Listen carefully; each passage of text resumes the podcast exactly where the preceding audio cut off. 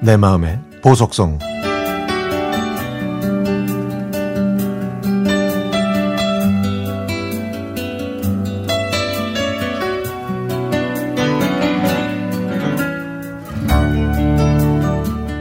제 나이 어느덧 50대 중반 앞으로 세월이 더 빠르게 지나가는 것처럼 느껴질 나이죠. with 코로나로 가고 있는 요즘 하루하루가 의미 있게 살고 싶은 오늘이고 쉼을 쉬고 있는 지금이 행복인 것 같습니다. 저는 대학교 신입생 때 모든 걸 낯설어 했고 적응도 잘 하지 못했습니다. 그러다가 우연한 계기로 잠시 떨어져 있었던 고향 친구와 다시 만나게 됐는데요. 저희는 전공은 달랐지만 같은 대학교, 같은 방에서 하숙하는 바람에 더 친해졌고 서로에게 의지할 수 있었습니다. 저희는 20년 이상 공직에 몸담고 있으면서 지금까지도 돈독한 우정을 이어가고 있죠.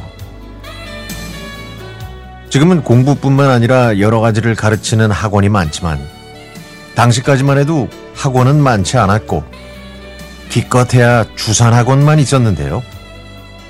그것도 집안 형편이 괜찮은 아이들만 학원에 다닐 수 있었죠. 그런 열악한 환경에서 저는 오직 공교육에만 의지했고 그런 절박함 때문이었는지 공부에 열중한 후 공무원이 됐습니다. 제 대학 생활은 낭만적이지도 않았고 순탄치도 않았습니다. 학교와 하숙집만을 전전하던 신학기 초 어느 날 학생회관 본관 1층 주변을 기웃거리다가 저만의 아지트이자 쉼터를 발견할 수 있었는데요.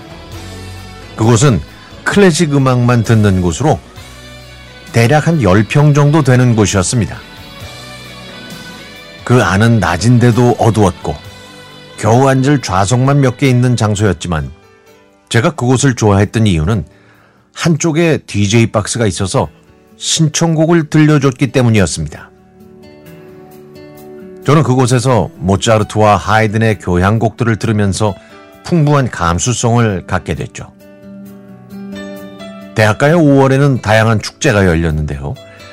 저는 학과와 동아리가 따로 주최하는 행사의 티켓을 자의반 타의반으로 샀고 선후배들과 잔디밭 위에서 막걸리와 피자 한 판보다 더 큰 파전을 실컷 먹으면서 하루가 도대체 왜 이렇게 짧은 거냐고 자조 섞인 푸념도 했죠. 저는 이렇게 대학 축제 내내 여기저기 불려다녔습니다. 학교에서는 매일 점심시간이 되면 교내 방송으로 여러 음악을 들려주었는데요. 그 중에서도 이 노래는 캠퍼스를 오가는 제 발걸음을 가볍게 해줬고 몸과 마음을 편하고 흥겹게 만들어 주었습니다.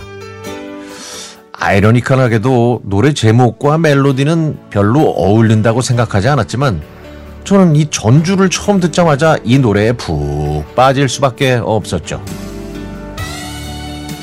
눈을 감고 작은 미소를 지으면서 열심히 음악을 들었던 그 시절.